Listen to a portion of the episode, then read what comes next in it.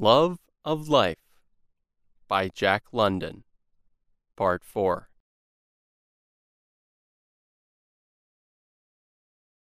In the afternoon the man came to a track.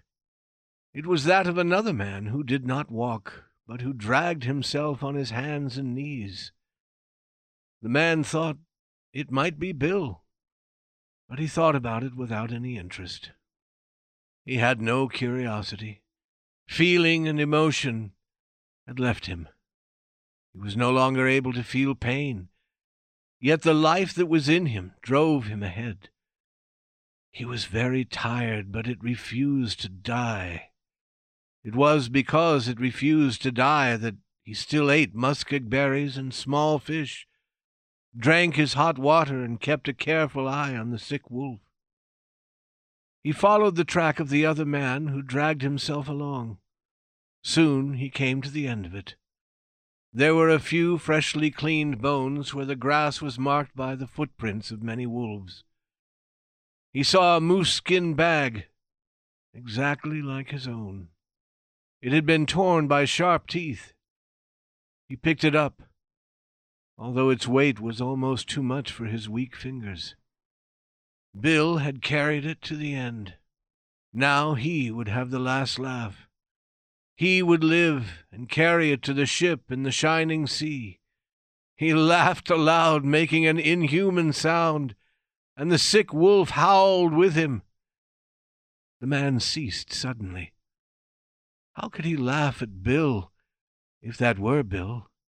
If those bones, so pinky white and clean, were Bill? He turned away. Bill had deserted him, but he would not take the gold, nor would he eat Bill's bones. Bill would have done so, however, had their situations been exchanged. He came to a pool of water. Bending over it in search of fish, he threw his head back as if he had been struck. He had caught sight of his face in the water. So awful was it that his feelings were stirred long enough to be shocked. There were three fish in the pool, which was too large to empty. After several attempts to catch them in his tin container, he stopped. He was afraid, because of his great weakness, that he might fall and sink into the water. It was for this reason, too, that he did not trust himself to ride down the river atop one of the many logs to be found along its banks. That day he lessened the distance between him and the ship by three miles. The next day he traveled only two miles, because he was now dragging himself on his hands and knees as Bill had done. At the end of the fifth day, the ship was still seven miles away. He was unable to travel as much as a mile a day. However, the summer weather continued, and he continued to move toward the ship. And always the sick wolf coughed at his heels. His knees had become red meat like his feet. Although he bound them with the shirt from his back, it was a red track he left behind him on the grass and stones. Once, glancing back, he saw the wolf licking his bloody track hungrily. He saw clearly what his own end might be, unless he could kill the wolf. Then began as awful an event as has ever been told. Two sick creatures, dragging their dying bodies across a wasteland and hunting each other's lives. Had it been a well wolf, it would not have mattered so much to the man. But the thought of feeding the mouth of that nearly dead thing was hateful. His mind had begun to wander again, and he was troubled by hallucinations. His reasonable moments grew shorter. He was awakened once from a faint sleep by a cough close to his ear. The wolf leaped back, losing its footing and falling in its weakness. It was a funny sight, but he could not laugh. Nor was he afraid. He was too far gone for that. But his mind was, for the moment, clear, and he lay and considered. The ship was no more than four miles away. He could see it quite well when he rubbed his eyes. He could also see the white sail of a small boat cutting the water of the shining sea. But he could never drag himself those four miles. He knew that, and was very calm about the fact. He knew that he could not travel another half a mile, and yet he wanted to live. It was unreasonable that he should die after all he had been through. Fate asked too much of him. And dying, he could not accept death. It was madness, perhaps. But in the very grasp of death, he refused to die. He closed his eyes and tried to keep himself calm. He struggled against the awful desire for sleep that threatened him. It was much like a sea, this deadly sleepiness. It rose and rose, mastering his entire self bit by bit. Sometimes he was almost lost, swimming through its waters with a weakening effort. Then, by some strange power of the soul, his will would strike out more strongly against it. Without movement, he lay on his back. He could hear slowly drawing nearer and nearer the sound of the sick wolf's breathing. It came closer, always closer, and he did not move. It was beside his ear.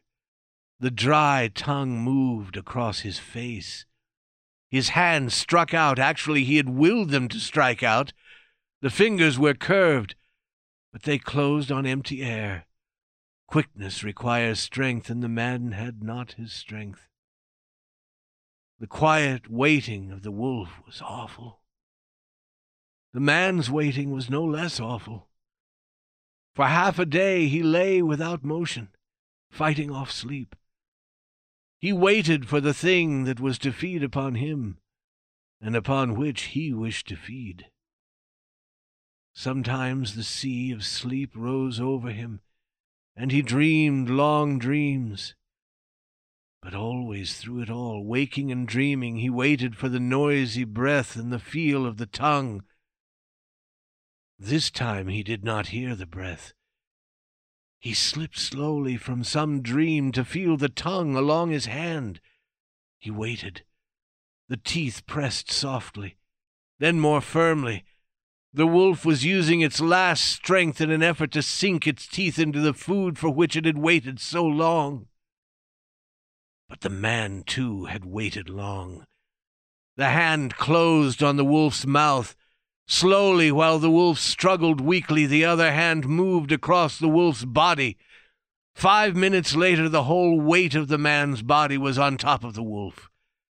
The hands had not sufficient strength to grasp the wolf about the throat until it died, but the face of the man was pressed close to the throat of the wolf, and the mouth of the man was full of hair.